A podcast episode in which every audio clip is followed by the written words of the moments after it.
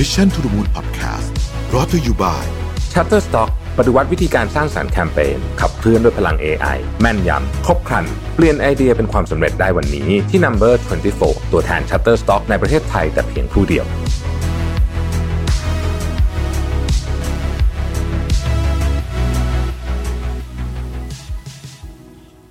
สวัสดีครับยินดีต้อนรับเข้าสู่ Mission to the Moon Podcast นะครับคุณอยู่กับเราวิทานุสาหะครับ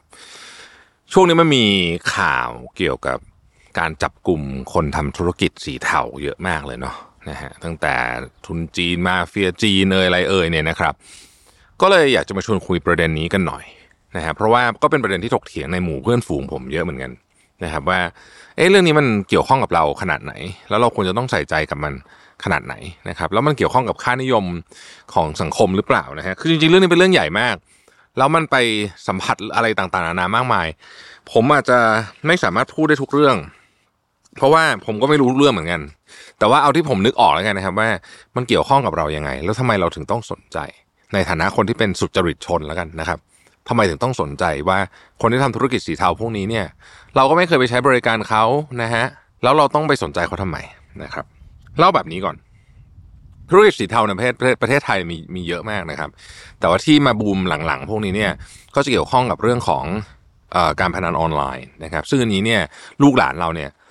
ตกเป็นเหยื่อเยอะมากนะครับ หลายคนถึงขั้นฆ่าตัวตายเลยนะ ไม่มีเงินใช้อะไรอย่างเงี้ยนะครับเพราะฉะนั้นเราเริ่มเห็นว่าเฮ้ยผลมันใกล้ตัวนะครับ แล้วคนทำธุรกิจบ่อนออนไลน์อะไรออนไลน์เนี่ยเยอะเยอะมากจริง ๆ นะฮะ แต่ว่าหลายเคสที่โดนจับหลังๆมานี้เนี่ยก็ไม่รู้ว่าจะเป็นการเปลี่ยนขั้วอำนาจหรือว่าตกจัดสรรผลประโยชน์ไม่ลงตัวหรืออะไรก็ไม่รู้แหละนะเราก็ไม่รู้หรอกว่าเบื้องลึกเป็นยังไง แต่ประเด็นก็คือว่าแล้วมันกระทบกับคนอย่างพวกเราอย่างไงนะครับวันก่อนผมนั่งคุยกับเพื่อน แล้วเพื่อนบางคนก็บอกว่าอ้าวเราก็ทำงานของเราไปสิก็เราก็ทำงานสุจริตของเราไปก็ไม่มีปัญหาอะไรนี่นะครับ แล้วก็ก็ปล่อยเราก็ไม่ต้องไปสนใจเขา แต่ผมไม่คิดอย่างนั้น ผมคิดว่ามันกระทบกับพวกเราเยอะมากเลยนะครับ ลองนึกถึงประเด็นแรกก่อนนะฮะ คนที่ทำธุรกิจสีเทาพวกนี้ไปจนถึงกระทั่งสีดำเลยนะ สีดำคือพวกขายยาเสพติดอะไรเนี่ยนะเอ่อหนึ่งสิ่งที่เขาไม่ทำคือเขาไม่เสียภาษีนะครับ ซึ่งมันควรจะต้องเสียภาษีถูกไหมเพราะว่ามันเป็นกิจกรรมที่เกิดขึ้นเป็นกิจกรรมที่มนุษย์ที่ทำธุรกิจแบบสุจริตเนี่ยเสียภาษีนะครับ เรียกว่าสายขาวแล้วกัน สายขาวเนี่ยคือทำถูกต้อง สมุดบัญชีเล่มเดียวเสียภาษีตรงทุกอย่างเนี่ยนะครับ คนที่ทำสายขาวเนี่ยเสียภาษีให้กับรัฐ นะปีหนึ่งก็เยอะมากนะครับ ทีนี้พอมันมีคนไม่เสียภาษีนะครับ จากธุรกิจประเภทนี้เนี่ย สิ่งที่มันหายไปก็คือรายได้เข้ารัฐน้อยลงนะครับ ผมยังไม่พูดว่าใครเป็นรัฐบาลนะเอาว่าใครสักคนหนึ่งเป็นรัฐบาล ก็อาจจะเป็นรัฐบาลต่อไปก็ได้นะครับพอรายได้เข้ารัฐน้อยลงสิ่งที่เกิดขึ้นคือต้องกู้ครับ เพราะว่าเงินไม่พอนะครับ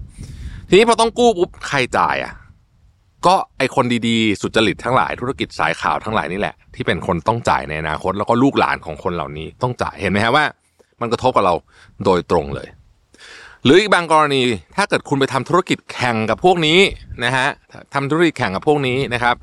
แข่งกับพวกที่ที่เป็นสายเทาแต่คุณเป็นสายขาวเนี่ยนะครับเขามีโอกาสชนะคุณเยอะกว่าเยอะมากเขาเล่นวิธีการสกปรกเล่นใต้ดินเล่นต่างๆนานาสมมติประมูลงานภาครัฐก็ได้คุณเป็นคนที่ไม่จ่ายตังค์ใต้โต๊ะอีกคนหนึ่งจ่ายตังค์ใต้โต๊ะ เล่นพักเล่นพวก เปลี่ยนสเปคนู่นนี่สิ่งที่มันเกิดขึ้นก็คือ คนทำธุรกิจดีๆ ที่ควรจะได้งานไม่ได้งาน ทั้งนั้นที่อาจจะเสนอราคาดีกว่าด้วยซ้ำไอคนนำธุรกิจแบบขี้โกงสายเนี่ยไปไปสายเทาเทาเข้มเลยเนี่ยนะ ได้งานไปนะครับอะแล้วมันเกิดอะไรขึ้นนะครับ สิ่งที่เกิดขึ้นก็คือประชาชนทั่วไปตาดำๆนี่แหละนะครับ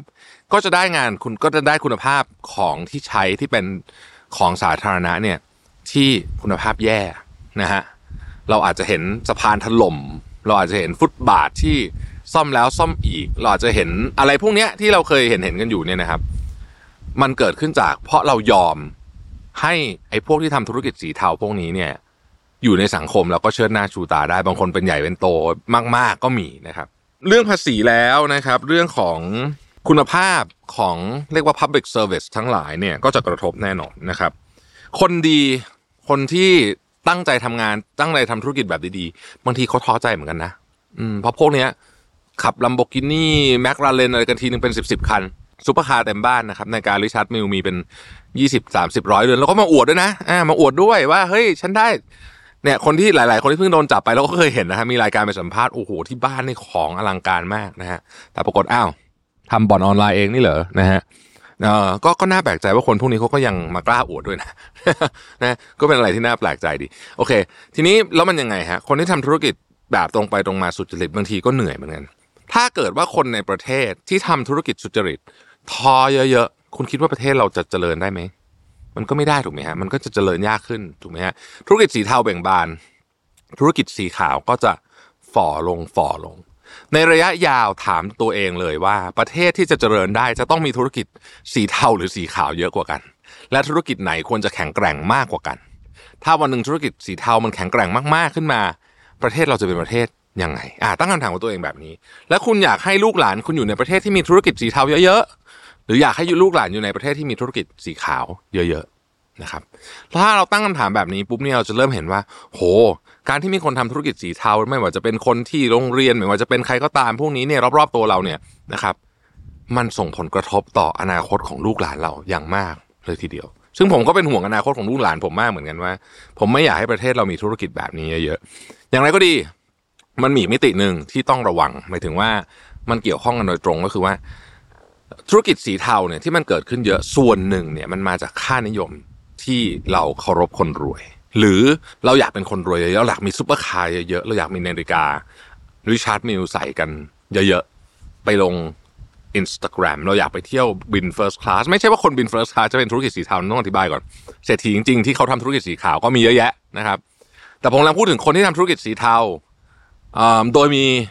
แรงจูงใจหรือว่า motivation จากเรื่องนี้ อืม จากว่า เฮ้ย ฉันอยากจะนั่ง first class ฉันอยากจะจะขับ McLaren นะฮะ765 อะไรแบบเนี้ย นะแต่ว่าเอ่อทำธุรกิจสีขาวมันไม่ได้อะเออหรือมันช้านะฮะ